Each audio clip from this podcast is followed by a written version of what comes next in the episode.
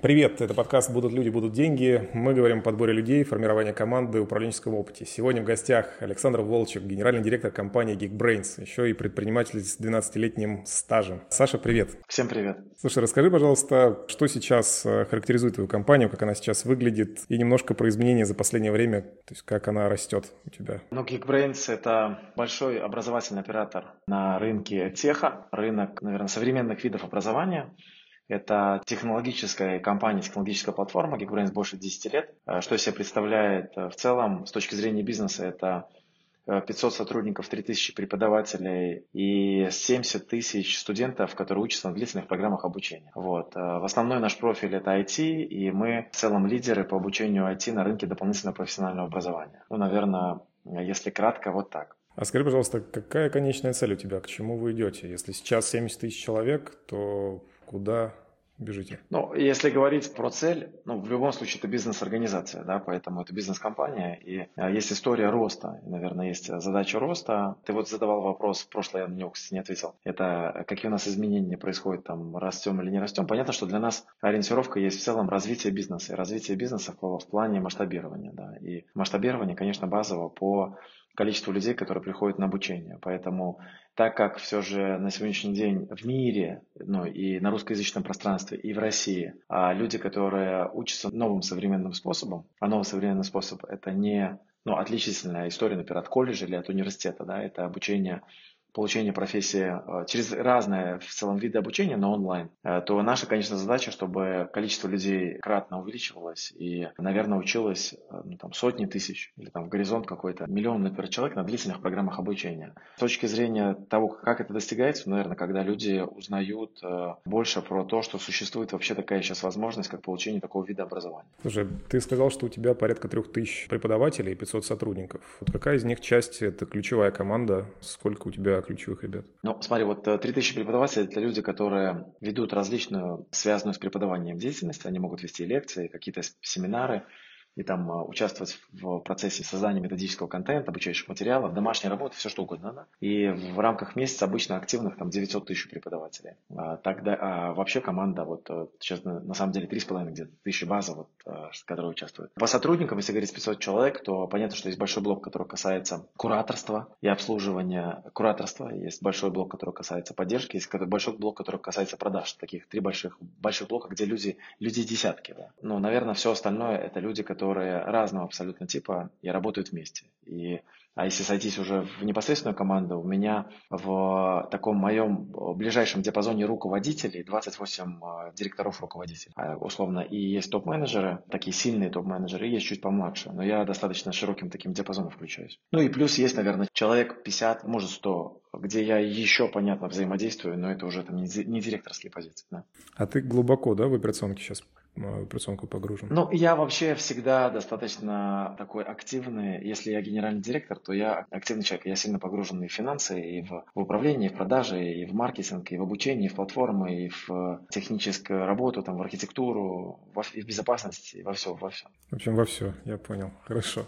Скажи, пожалуйста, людей достаточно много, и э, ну, с учетом того, что вам не там, 15 лет как компании, кажется, что собрать такую команду ну, в таком объеме объеме достаточно непросто. Вопрос к тебе, как сейчас вообще твой рынок труда чувствует и как тебе такую команду удалось собрать? В чем там основные секреты твои? Ну, компания, кстати, не такая уже молодая, ей больше 10 лет, да? Может, не 15, но уже больше 10. Если говорить про команду, у нас, так как у нас происходило много изменений, то, например, команда руководства и менеджмента, она достаточно новая, то есть есть полтора года. И если говорить про э, сложности или легкости, или сейчас, или раньше, ну вот, наверное, в горизонте моего опыта это всегда было и сложно, и легко одновременно. Ну, условно, бывает, э, когда у тебя есть близкая тебе команда, и они где-то там мигрируют люди, ну, ты знаешь хороших людей, и на хорошие, интересные позиции люди приходят, да, или приходят вместе в целом с тобой перемещаются. А есть моменты времени, когда неплохо и с рынка находятся. Ну, я думаю, что это такая конструкция опыта тоже собственного формирования, быстрого формирования команды там, где надо. Сейчас мы не, мы не находимся в активном наме, последние полгода. Мы последние полгода достаточно в такой сборке и практически не видоизменяемся с точки зрения людей, а до этого, например, очень сильно активно росли. То есть ты, в принципе, в рынок труда сейчас не погружен, вы никого старых там не меняете, не обновляете? Не, погружен, конечно, конечно, знаю, конечно, мы меняем, обновляем, и все равно есть какие-то обновления. Я имею в виду активно в плане нет такого, что мы там резко там смотрим еще, не знаю, 300 человек. Да? Понятно, что везде люди обновляются. Кого сейчас тебе сложнее набирать? Это преподавателей, это кураторов, это продажников, маркетологов? Кто у тебя основная твоя главная боль? Ну, если говорить вообще, я даже преподавателей не смотрел. Преподавателей мы, конечно, всегда нанимаем. И у нас всегда открыт объем набора, очень большой. Да? Потому что там разные технологии, разная вовлеченность, поэтому по преподавателям у нас все время открыт такой целый пул, там десятки, сотни вакансий если говорить по преподавателям. Но все же это в основном не full-time вовлечение, это все же э, такой part-time работа, да, именно в преподавателях. И там, конечно, есть многие сложные позиции. Сложные позиции в первую очередь связаны,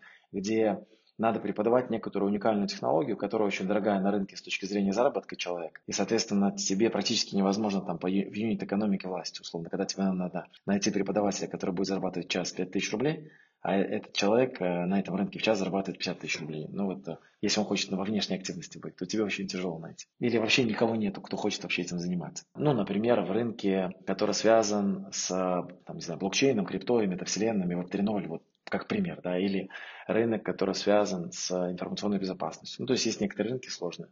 За Science, например, там достаточно тяжело. А если говорить внутри, по внутри в команде, кого сложнее или кого легче, все зависит еще от того, а, кто кого к себе нанимает. Условно, если я сам хочу к себе человека найти, то это будет немножко видоизмененная структура поиска с точки зрения там, HR. У меня свои есть разные э, технологии, да, и туда даже иногда может не вовлечься наш HR-департамент. А если это к другим людям нанимать, то есть люди, которые умеют отбирать и нанимать быстро. это очень сильно связано не только с HR, а еще с самим человеком, которому в команду нанимают. А есть, которые не могут никого отобрать и не умеют нанимать сами по себе. Да, и вот они будут долго. Поэтому я бы не выделил такого, кого легко или тяжело. Я бы сказал, что это очень сильно зависит от того, к кому нанимают людей. К тебе легко нанимать или к тебе сложно нанимать? Ну, в целом спокойно, достаточно быстро. Нет у меня таких вот прямо...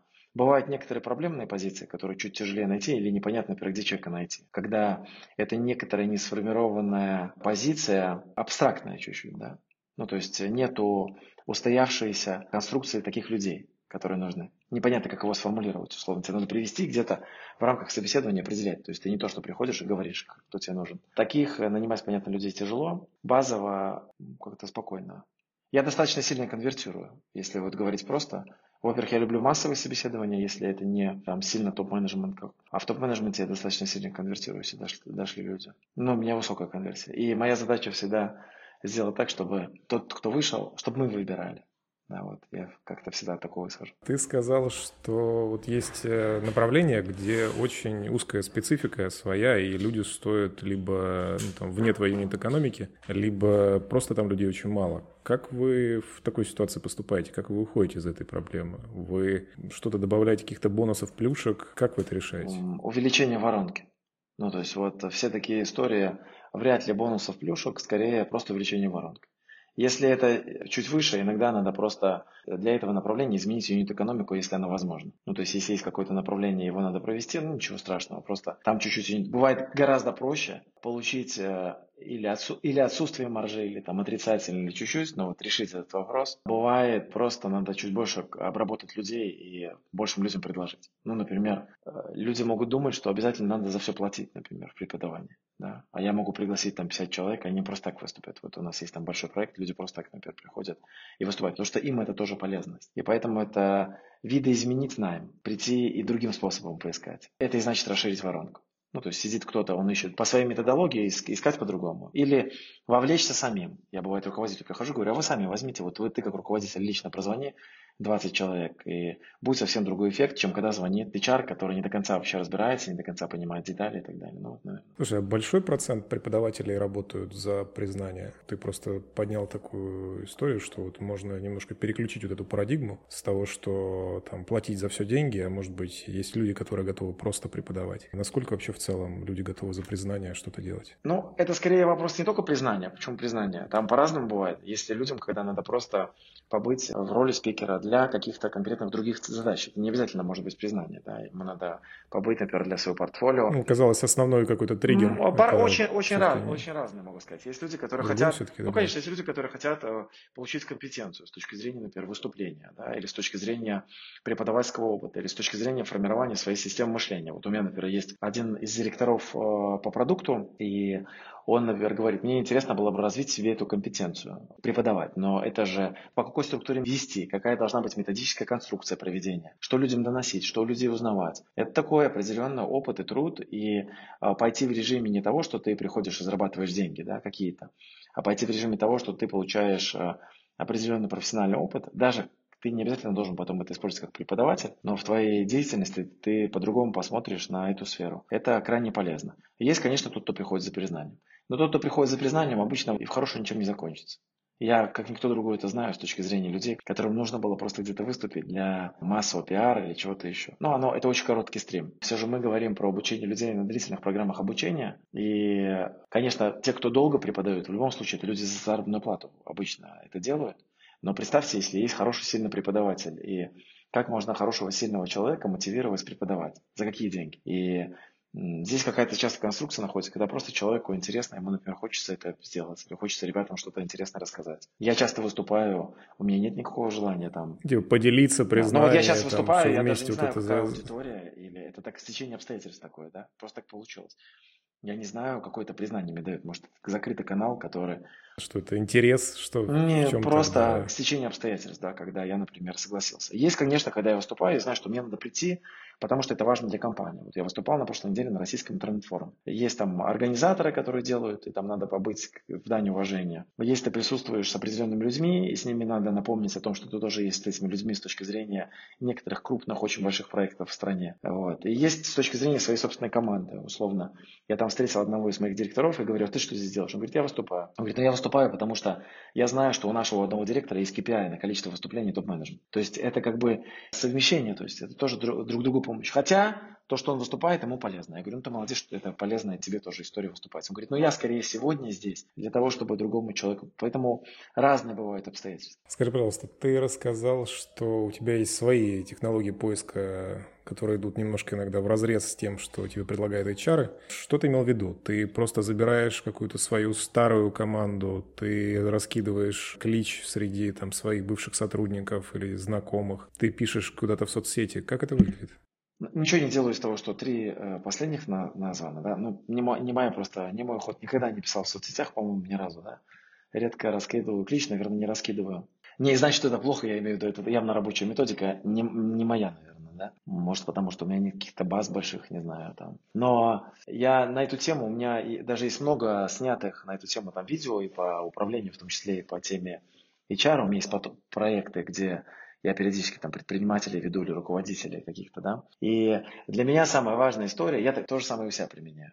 Самая важная вещь, когда мне надо кого-то найти, какого-то человека, а я э, сразу же ставлю себе следующее. Не могут ли моя HR-служба этих людей антивосприятие с ними будет. Ну, то есть сделать антивосприятие, что люди до меня даже не дойдут. Приду пример. Если надо найти хорошего, сильного преподавателя, и ему звонит наш э, отдельно, у нас есть отдельная команда, которая называется «Забота об экспертах», и у них есть внутренняя система поиска экспертов. Это не HR-служба делает. Я категорически запретил называться HR-ами, да, когда-то и в таком партнерстве быть с преподавателем. Суть в чем? Когда человек на заработной плате там 60 или 80 тысяч или 100, неважно, звонит какому-то сильному эксперту, например, CTO какой-то компании, которая зарабатывает 500 или 600, и э, общаетесь с ним из позиции того, что вы придите к нам зарабатывать там 2 или 3 или 5 тысяч рублей в час, это одна позиция. Есть позиция, когда ты звонишь эксперту и разговариваешь с ним достаточно на широком диапазоне с точки зрения его увлечения. И поэтому эти люди, которые ищут, они не могут найти некоторые диапазоны, вот то, что мы сейчас с вами обсуждали. За что могут люди пойти? Не только за деньги. То есть они идут из позиции денег. И многих людей никогда не отберут. Никогда. Они даже до них не дойдут. Эти люди никогда не расположат свое резюме на их HeadHunter или не будут искать э, преподавание на HeadHunter за 2000 рублей в месяц. Это очень важная история. То же самое здесь. Вот я, когда исхожу в найме, э, есть э, часто, э, я всегда делю, есть условно воронка, и она у меня поделена на некоторые этапы. Есть первый этап, это отобрать максимальное возможное количество людей, которых в целом можно посмотреть. Дальше есть отдельный этап, вообще другой это притащить этих людей на собеседование. Есть отдельный этап, который провести собеседование. Я делю эти роли между людьми. То есть есть те, кто могут найти, отобрать людей или там посоветовать, порекомендовать, пройтись, просто посмотреть, не знаю, мне надо найти там 10 аналитиков в команду. Я просто скажу, найдите мне 200 резюме с как определенным опытом. Есть те, которые умеют людей приводить, которые умеют, добьются, делают все возможное, чтобы человек дошел до собеседования. Потому что одна из больших проблем, то, что люди просто не доходят на собеседование. Да? А третья есть история, это умение провести собеседование и рассказать человеку то, что ему надо. Да? И, например, у меня часто есть практика, когда приходят люди, им не надо общаться вообще ни с кем. То есть они должны довестись до меня. Если я лично отбираю, и редко кто-то до меня с людьми, а, если я ищу менеджмент, то часто менеджмент не смотрит на меня. Если смотрит, там может быть проблема, потому что человек может даже на второе собеседование не прийти ко мне, потому что ему что-то рассказали и донесли не ту информацию. Я могу сказать, каждый второй случай я слышу следующее. А я думал все по-другому, а мне говорили совершенно другое и так далее. Да? Не в отрицательном аспекте, а в том, что люди рассказывают, исходя из какой парадигмы. А это очень легко понять. Как HR может рассказать про то, если мне нужен, не знаю, архитектор э, платформы. Если он не разбирается в платформе, не знает ее технологии, не знает внутри детали, не может увидеть, а какой есть у этого человека опыт, направить его, перенести, да, и как бы очень глубоко проникнуться профессионально. Я поэтому делю. И то же самое, что и э, есть те, кто умеет э, прямо очень жестко ресерчить, а есть те люди, которые умеют доводить.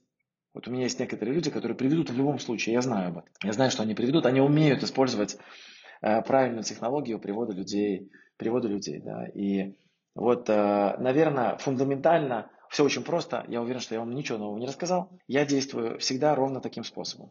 Если где-то знакомые, знакомые какие-то, ну понятно, что бывает, ты человека знаешь, и какие-то люди переходят. У меня сейчас из команды там 28 директоров, наверное, порядка 15 директоров уже со мной где-то работало, а кто-то работал или приходил работать вообще младшим каким-то сотрудником 12 лет назад. То есть у меня сейчас есть люди, которые когда-то пришли там в 2010 году, в 2011 году, в 2012, 2013, 2014, 2015, ну, наверное, почти каждый год сейчас есть. Слушай, ну ты на самом деле рассказал новое, потому что обычно все-таки ну, собственники, учредители и генеральные директора, они немного чураются проводить самостоятельное собеседование без э, отбора предварительного. И вот то, что ты рассказал, далеко не все понимают. И действительно такое бывает, что HR, ну, просто не имея компетенции, они не могут физически ее иметь, такую же компетенцию, как Конечно. у тебя. Они ну, не могут донести эту информацию. Но кажется, что решение, которое ты сказал, это просто смотри сам. Я бы не сказал, что смотри сам, оно есть. Но все же иногда даже с точки зрения вот отбора мне надо бывает найти быстро, там, еще раз, вот 10 аналитиков. И представим, я их сам не смотрю. Но я приду отдельно и скажу, там, у меня есть человек, который гарантированно приведет на три раза сделает э, три собеседования по 15 аналитиков. Вот просто гарантированно, да. И, а если я в общую HR дам, они не наймут, э, может, одного и не того. А здесь знают, как конкретно еще и выбрать. Как конкретно еще. Я извиняюсь, что я перебил, но это так, доведение. Но есть, конечно, где и надо гораздо быстрее самому посмотреть. Да. Слушай, хотел тебя немножко про мотивацию сотрудников э, пораспрашивать. Людей достаточно много. Э, должности у тебя очень разные, то есть это не, знаешь, бывает иногда бизнес, вот там условно 4 должности внутри, и вот они примерно плюс-минус очень похожи. У тебя есть и архитекторы, там, и IT-специалисты, и там, маркетологи, и преподаватели, кураторы, продажники, все они. Есть ли какие-то у тебя принципы по формированию мотивации для ребят? Если да, то какие ты используешь? Очень разная система мотивации, очень разные подходы. И, наверное, первое правило, даже если говорить про чуть шире команду или про маленькую или шире, это использование разных систем мотивации. То есть не уходить в унификацию. Потому что в быстро растущей компании, еще когда она творческая, современная, в то же время во многих местах она должна быть жестко бюрократическая или такая авторитарная да, модель, там используются разные системы мотивации. Там в продажах, например, будет использоваться своя система мотивации. И, э, там э, ну, целый блок да, вещей, который ориентирован на, там есть оклады и премии за выполнение плана и э, премии за там, количество, не знаю, или показатели, которые сверяют там, количество всяких дозвонов и так далее. Тут какая-то сбалансированная система огромного количества параметров. А есть система, где э, все очень сильно творчески, и где человек зарабатывает какую-то зарплату, и он, он бонус получает хаотическим. Да? Э, то есть первое, скорее, правило – это использование разных систем, а разных систем в зависимости от вида людей. Б – это не бояться видоизменять систему мотивации. Да? Я когда, если отделы продаж еще небольшие, я ими сам, например, вовлечен, я часто людям говорю, когда там 20, 30, 40 человек, если вот я бы сам руководил, понятно, что здесь у меня гораздо больше, э, я бы сказал, что у вас ваша система мотивации может меняться каждый месяц. Наша задача находить максимально сбалансированную ситуацию, э, мотивацию, которая выгодна и вам, и нам, потому что иногда мы можем ошибиться и выиграть компания, иногда можно ошибиться, очень сильно выиграет менеджер. То есть это и вторая по этому вопрос, не бояться ее изменять. И третья история с точки зрения э, в целом, это максимально стараться систему мотивации описывать и с людьми честно разговаривать и обсуждать.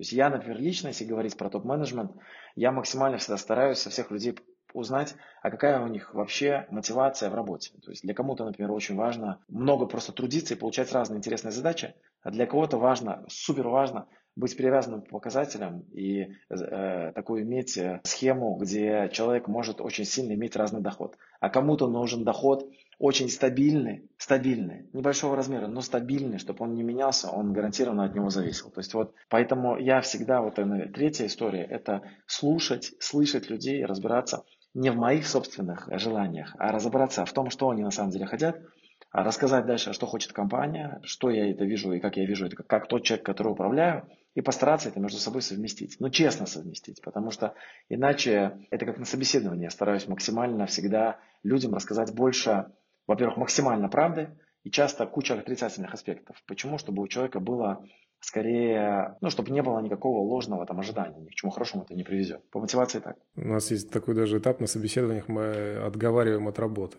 Ну, то есть вот мы mm-hmm. там рассказали хорошее, а сейчас мы ну, красивую историю рассказали, теперь давай mm-hmm. вот э, зайдем в чем там сложности есть. Тоже похоже на то, что да, ты говоришь. Да, да.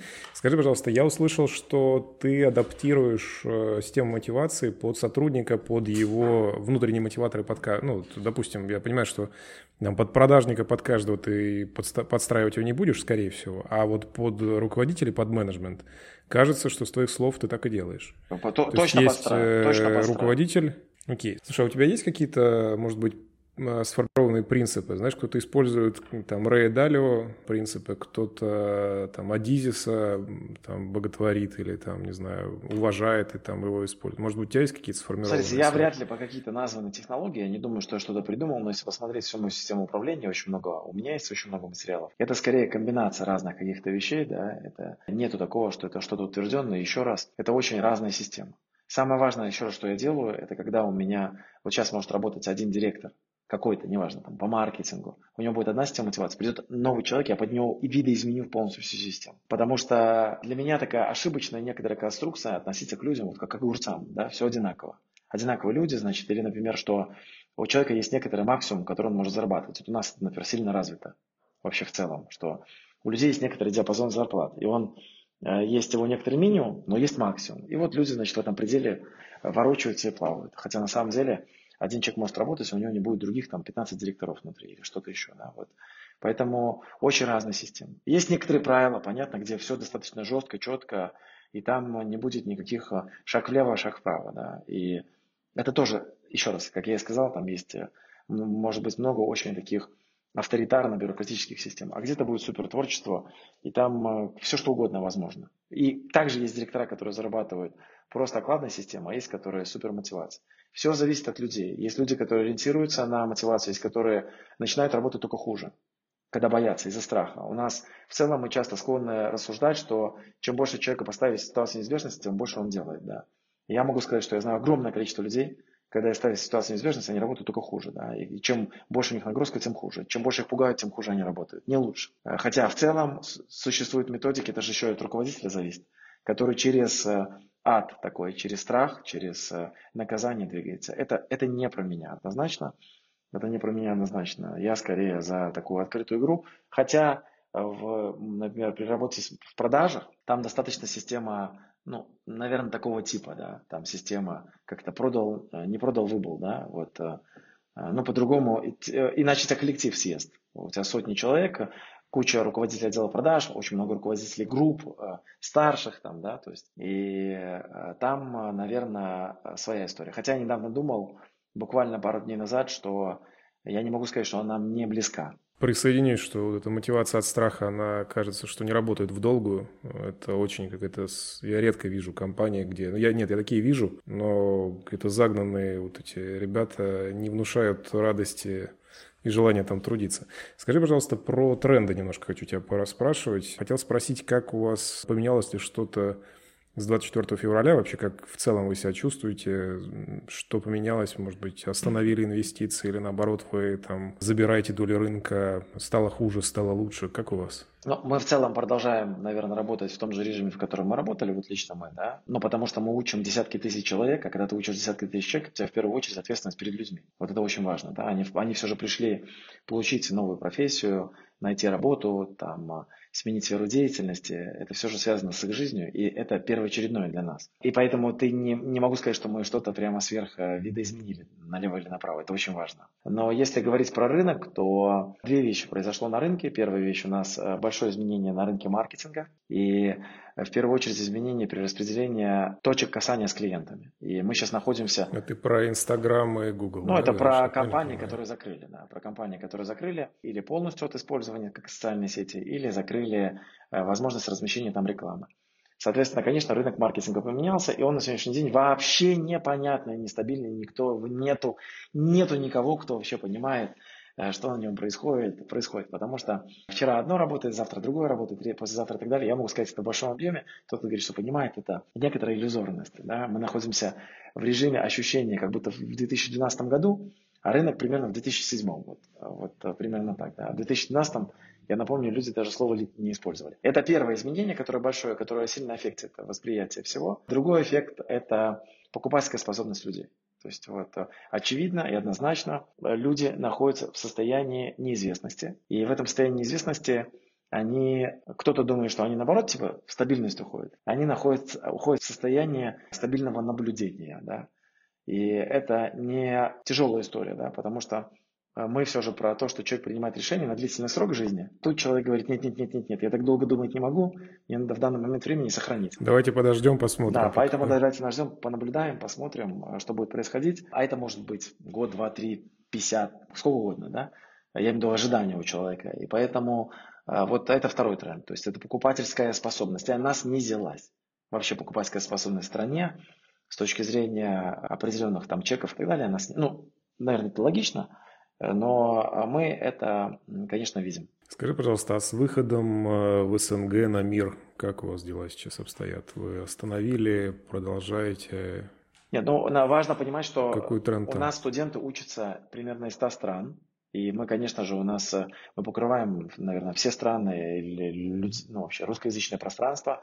И люди, конечно, будут продолжать покупать образование на русском языке. Ну, хотя бы по причине того, что у нас, например, наш еще основной тренд IT. IT, он такой вне многих систем, и IT на русском языке, оно в целом достаточно хорошее, хорошее, да, и еще вопрос хорошего цены-качества. Цена-качество, эффективность достаточно хорошая, независимо от страны, если говорить про страны. И мы на других языках не представлены. Если говорить про э, страны, где много русского языка, там, Беларусь, например, там, или Казахстан, да, ну, а мы присутствуем там и в Молдавии, в Грузии, в Армении, то у нас там партнерская система тоже есть, а, то там а, мы на сегодняшний день, мы там есть и точно будем находиться, и точно там будем развиваться. Но так как там мы на этот рынок вышли не так давно, с прошлого года. Я имею в виду, мы-то и так на этом рынке присутствовали, потому что покупали ли белорусы пять лет назад Geekbrains? Да, конечно, покуп, конечно, покупали. да. И так же, как россияне покупали какой-то белорусский продукт, да, то есть это, ну, конечно, просто скорее присутствие локальное внутри с офисом, с местным офисом, с местными продажниками, с местным юридическим лицом, с местной финансовой инфраструктурой, с системой финансирования, кредитования и так далее. Они отсутствовали, многие вот эти вещи. Сейчас они присутствуют, и поэтому, так как это всего лишь в прошлом году началось, то очень тяжело говорить про какие-то изменения, изменения. Мы точно активно будем это развивать. У нас там сильная, очень сильная команда, и мы видим в этом а, большой плюс. Мало того, у нас более 10% студентов это люди не, не российский рынок, а это в нашем э, числовом выражении это очень много. Ну, то есть это не 50 человек и не 100. Окей. Okay. Хочу тебя пораспрашивать немножко про книги и фильмы, которые ты, э, ну, не знаю, может быть, после, за последнее время читал, может быть, за более долгий промежуток времени. Про книги хочу тебя спросить, просто, наверное, порекомендовать те, которые позитивно на тебя повлияли, может быть, на компанию позитивно повлияли. Одна, две, три, сколько вспомнишь. Смотрите, так получилось, что я бизнес-литературу не читал и не читаю, за всю жизнь прочитал две, не обязательно да, две или три бизнес-книжки, ну вообще, ну просто вот если говорить про компанию, у меня так получилось. А с точки зрения рекомендаций, вот я сидел, думал, а что можно порекомендовать. Я очень много в целом читаю, но наверное, так, другую тематику, да, э, то я порекомендовал э, Рудольфа Штайнера «Теософию». Вот. вот я думаю, Рудольф Штайнер – хорошее время. Вот. Но это духовная наука. Если говорить про... Э, такая рекомендация с точки зрения книги. Если говорить э, про фильмы, не могу что-то там порекомендовать или сказать. И мне кажется, что столько всего много есть. И я, конечно, не такой человек, что я... Смотрю ли я кино иногда? Конечно, смотрю, но я его смотрю, смотрю как такое просто дополнительное развлечение, какую-то фантастику. Там, с друзьями вместе пошел. Это, ну, вот. Поэтому это не думаю, что в вашем профессиональном, умном э, сообществе это даст, э, я что-то привнесу новое. Скажи, пожалуйста, а ты книгу, например, которую ты порекомендовал, ты ее своим сотрудникам рекомендуешь? Ну, вот прям говорил, типа, вот прочитай, что ты делал подобное? Ну, знаете, вот у Рудольфа Штайнера есть порядка 450, по-моему, примерно трудов, и на русский язык, наверное, привезено около 100, я прочитал книг 30, не знаю, ну, прилично. Очень тяжелая достаточно литература, и я, конечно, понимаю, что чтобы разобраться в какой-то определенной тематике, даже если говорить через книги, то надо пройти достаточно большой объем. Это такой огромный труд. Рекомендую ли я сотрудникам? Скорее, это такой импульс.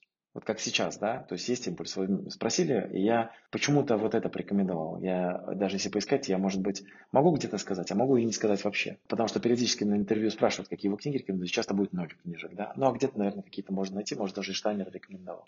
Вот скорее так. Саш, подскажи, есть у тебя какие-то привычки, которые тебе помогают в работе и бизнесе? Ну, я думаю, что у любого человека есть привычки, и в любом случае, как бы, человек э, собран из огромного количества разных повторяющихся действий, которые мы делаем. Ну, может, ты бегаешь каждый день, может, ты скрам-собрания проводишь 8 штук подряд, может быть, ты закаляешься в холодной воде. Ну, наверное, самое главное, которое у меня есть привычка, это то, что я стараюсь делать привычкой то, что хочется иметь как привычку. Это постоянное наблюдение за самим собой с точки зрения моего поведения относительно других людей. То есть как я сейчас, что себя чувствую, что я... Ну, типа внутреннего наблюдателя, что, да? да? Прости, да, за, что да, да, да, да. Что я делаю с точки зрения отношения других людей. То есть нет ли такого, что я ушел там э, в другое смещение вектора, там, в другую действительность, реальность, там, не знаю, в эго, или в какие-то конструкции, это самое важное. А это не важно где, это на работе, дома с детьми, там, не знаю, у меня четверо детей, там, с женой, там, вот э, везде в огромном плоскости. Это такая важная, наверное, составляющая, которая это то, что хотелось бы все больше иметь привычкой. Очень сложная история, да. Ты это фиксируешь как-то или ты просто анализируешь и отпускаешь потом? Ну, это скорее наблюдение. это как дневник у это, тебя? Это скорее да. постоянное наблюдение, так как это уже не является каким-то... Это для меня такое базовое состояние моей жизни, поэтому я не...